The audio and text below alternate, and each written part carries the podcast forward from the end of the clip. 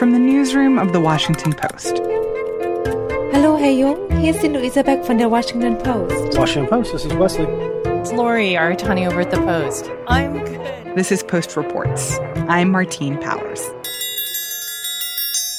It's Tuesday, October 22nd. Today, how Vladimir Putin influenced Trump on Ukraine, a 15,000 mile odyssey to the US, and the start of the World Series. The impeachment inquiry is really tied very closely to this call that Trump has on July 25th with the leader of Ukraine, in which he really pressures him to dig for political dirt on Joe Biden. But you have to back up from that. And what this impeachment inquiry is largely about is sort of the events that feed into that final conversation, that final piece of evidence.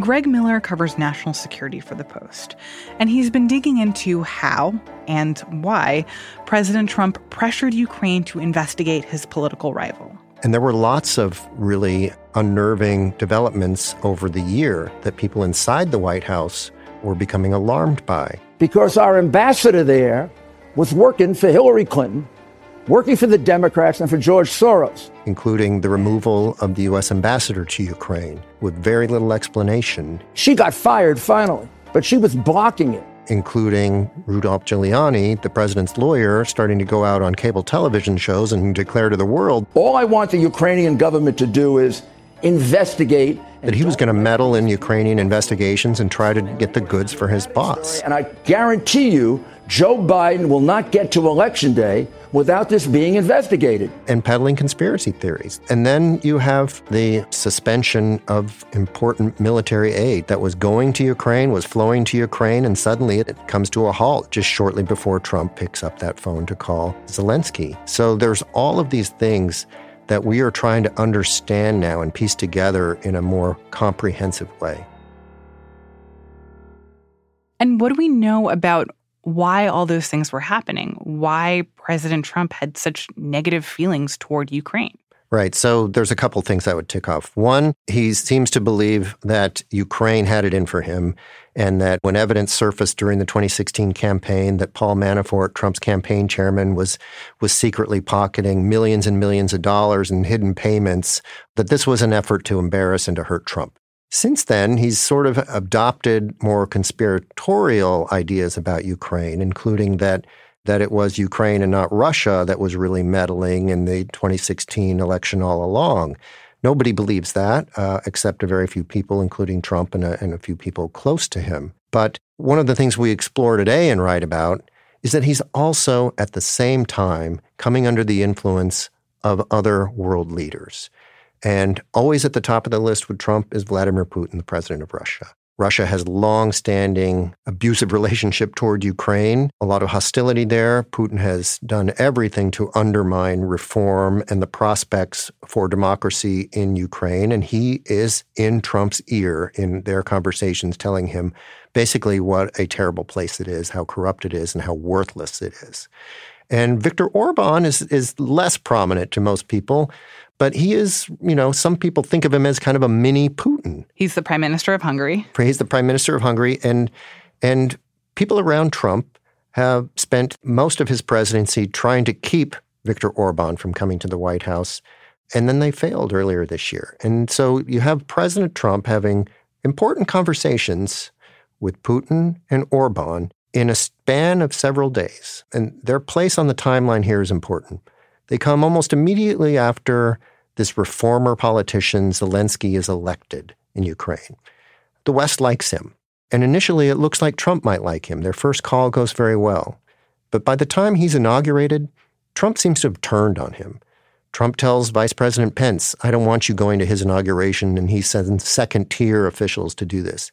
He starts refusing to talk with Zelensky or meet with him and withholding meetings and contact and support. Well, what happens in that in that span of weeks? Two things that we know now are that he hears from Vladimir Putin and Viktor Orban.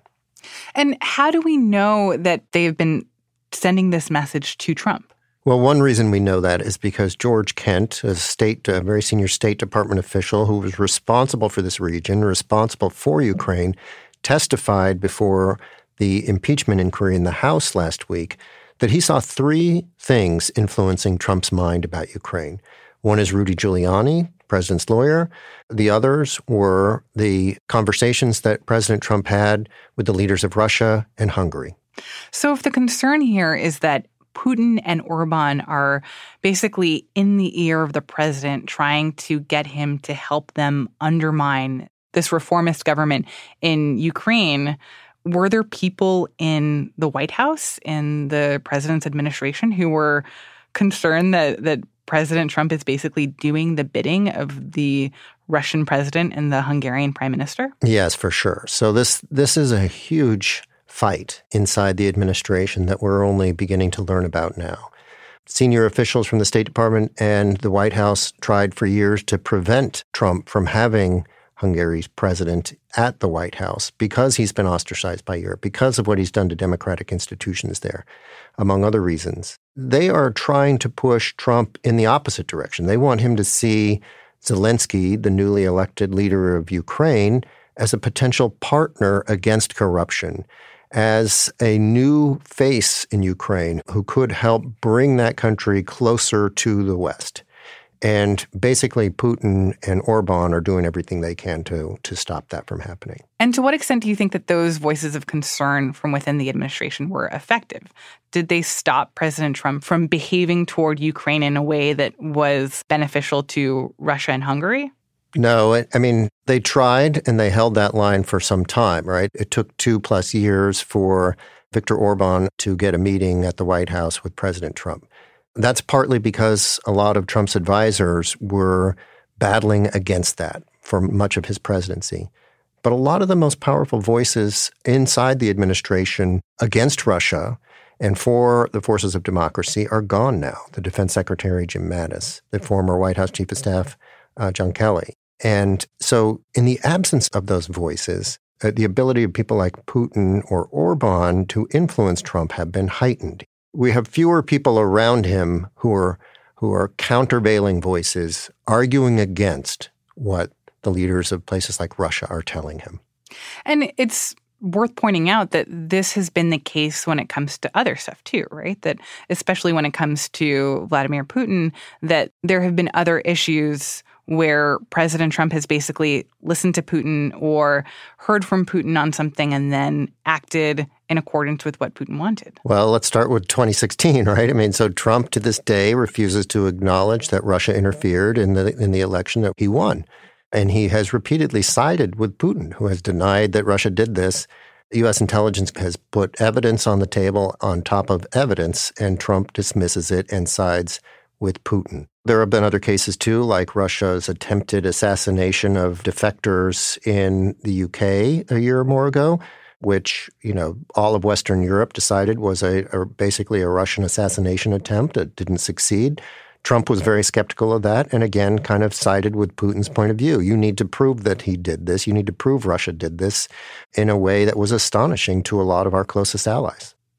So, as this impeachment inquiry continues, is your sense that we're going to hear more about specifically how Putin, Orban, and other foreign leaders might have influenced the president when it comes to what he did on these potentially impeachable offenses? Yeah, I think we're going to learn, continue to learn a lot about the environment around Trump, how this happens. I think we're going to learn a lot more this week. We have important new witnesses who are appearing before the committee, including today. Bill Taylor, who is sort of the acting ambassador in Ukraine. And he is super important because he is there in, in Kiev and he is corresponding with other diplomats, and it's his expressions of deep concern that we read about in the text exchanges with the EU Ambassador Gordon Sondland and the Special Envoy to Ukraine, Kurt Volker. So we've already seen glimpses of Bill Taylor's real concern about what, what they were doing and whether Trump was trying to make aid to Ukraine contingent on cooperating in political affairs. And then we have other State Department officials, including Phil Reeker, who was, you know, closely involved in the removal of the ambassador there and of this this whole process. It's important to remember the other thing we've learned through the impeachment inquiry so far is that there were a lot of people working directly with and for Donald Trump who saw troubling developments on Ukraine way back in the spring. I mean, there were people in the White House who were freaked out about this for a long time, and we are we are still learning more about the extent of their concern and dismay. Greg Miller is a national security correspondent for The Post. On Tuesday, acting ambassador to Ukraine William Taylor testified in that closed door hearing on Capitol Hill. Taylor said that he was told the release of military aid to Ukraine had a stipulation. It was contingent on Ukrainian officials publicly declaring that they would investigate the Bidens and the 2016 election. That testimony directly contradicts the president, who has insisted that there was no quid pro quo.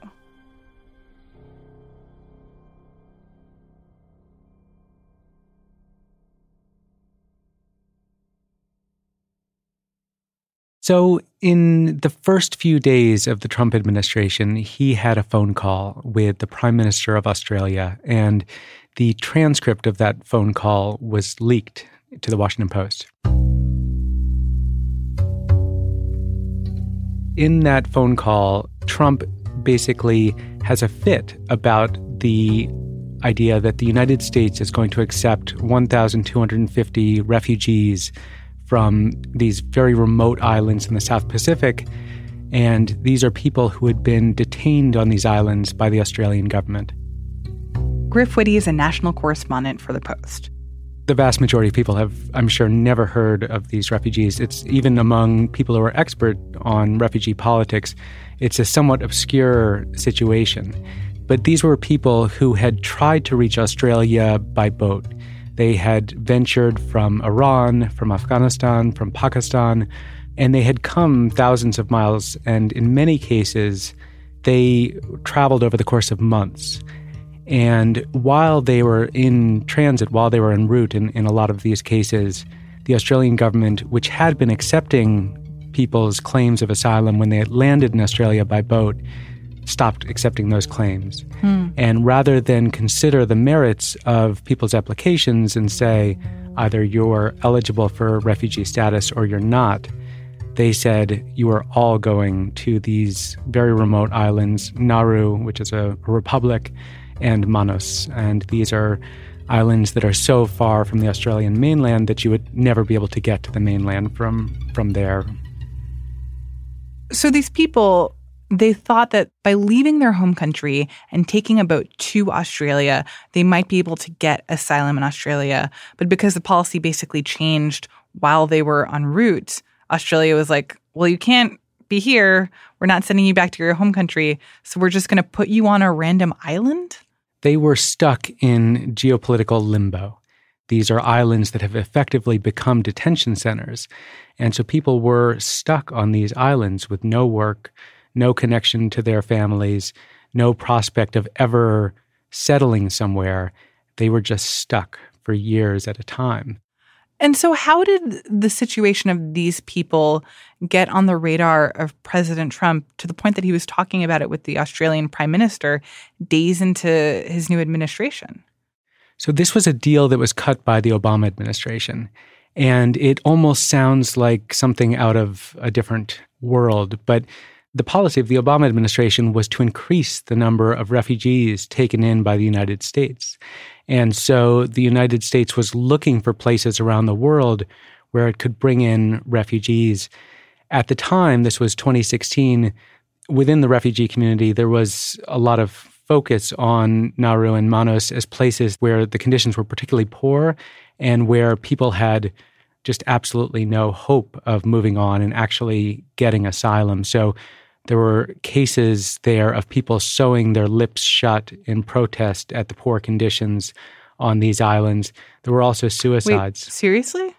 People were sewing their lips shut out of uh, desperation. Oh my gosh. As a way to protest the conditions on these islands. Just the absence of hope and the fact that people were going to be stuck there indefinitely. And so the, the, Obama administration, which wanted to increase the number of refugees that it accepted, made a deal with the Australian government and said, we will take 1,250 of your refugees off of these islands if you will in turn take refugees from other parts of the world. So then ultimately, what happened? So Trump put up this really intense protest. He, he talked at length with the Australian Prime Minister saying, This is a terrible deal. I don't want to do it. I don't want to take these people. There's a lot of countries taking advantage of us, really terribly taking advantage of us. We had one instance in Australia. I have a lot of respect for Australia. I love Australia as a country, but we had a problem where, uh, for whatever reason, President Obama said that they were going to take uh, probably well over a thousand uh, illegal immigrants who were in prisons, and they were going to bring them and take them into this country. And I just said, why? I just wanted to ask a question. I can ask that question of you. Why? 1,250 could be 2,000, could be more than that. And I said, why? Why are we doing this? What's the purpose? So we'll see what happens.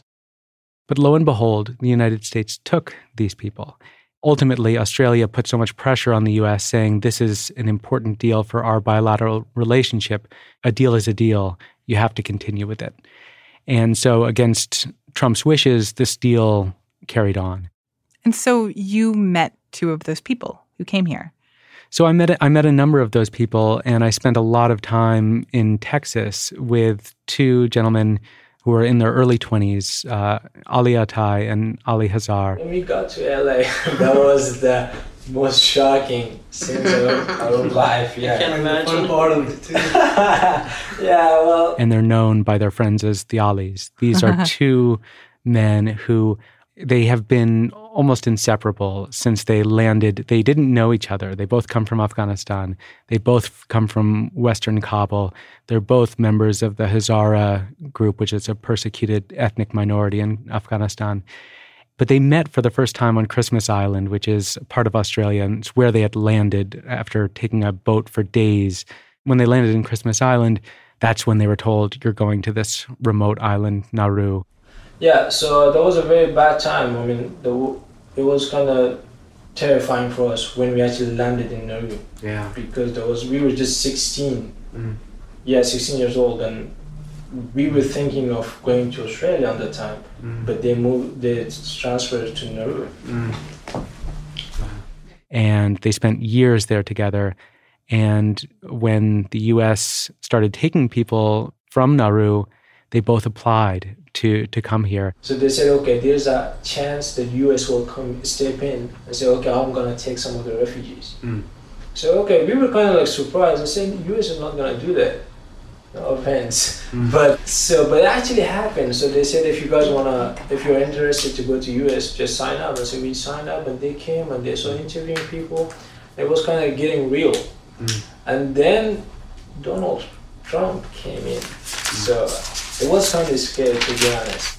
Either we are gonna be the luckiest person to get out, mm. or the unluckiest person to have everything done and sit with and live in Nauru.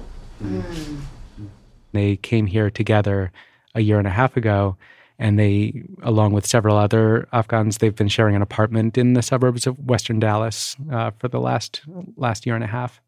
When you talked to them, did they talk about what it was like being on this island for years, not seeing any path toward like finding a permanent home anywhere?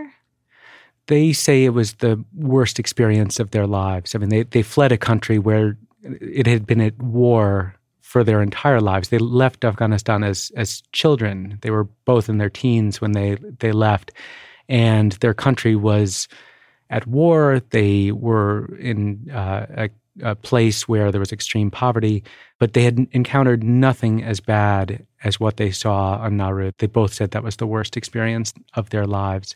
Most people gave up. They commit suicide. We know people who actually commit suicide. Our friends. They, they have stitches on their lips. Yeah. Mm. Mm. People what they they sewed their lips closed. Oh yeah, those yes, are like protesting, yeah. showing that please take us out of here. Mm. For them, it's almost they they really are still wrapping their mind around the idea that they set off to go to Australia, and now they're living in Texas. It's a an odyssey that they've been on for for years now, and it's unbelievably unlikely, but they say Texas has welcomed us. Nowhere else wel- would welcome us, but Texas has. What do you think this story says about the larger issue of refugees in the US? So, through multiple administrations, Democratic and Republican, Reagan, the Bushes, Clinton, Obama, the United States has always been the world leader in terms of refugee admissions. And Trump recently cut the number down to 18,000 from a target of 110,000 in the last year of the Obama administration. So a massive cut. And for people who are engaged in bringing refugees to the United States and helping them to settle here, they say that this does real damage to the US, to its standing overseas, to how people regard the United States internationally, and also does damage to communities that actually have become accustomed to welcoming refugees and making them feel part of the community and also benefiting from what they bring as workers and as contributors to the economy, as entrepreneurs. In Dallas, actually, there's a really thriving community of volunteers who are involved in welcoming these refugees and, and really say the, the refugees who come are an asset to the community, not, not a liability. Griff Witte is a national correspondent for The Post.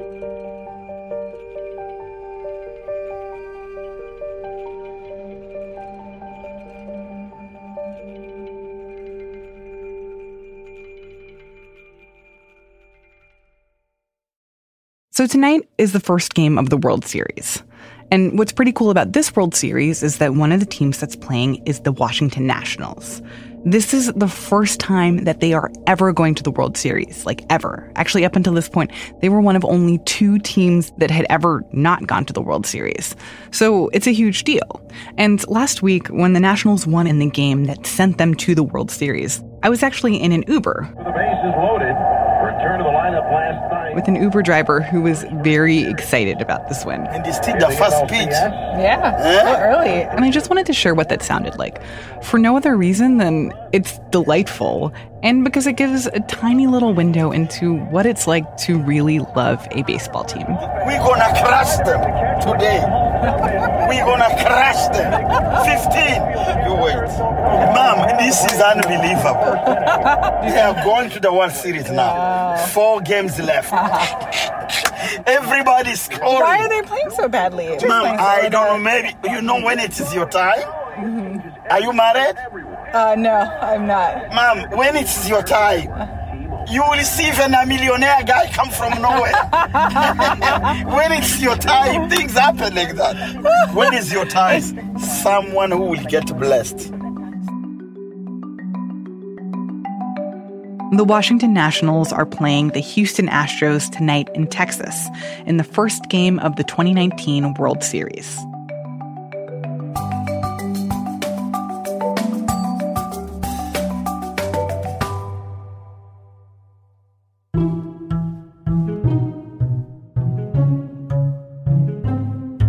That's it for today's show. Thanks for listening. If you're a daily Post Reports listener, take a minute to rate and review us on your podcast app. Reviews help other people find our show. And we also get a kick out of reading them. One listener just left a review a few days ago saying that Post Reports beats reading the newspaper if you don't have time. Happy to help you out, but I have to ask what's a newspaper?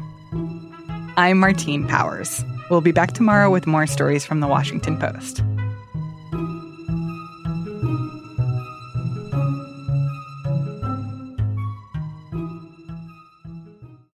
Hey, this is Christina Quinn.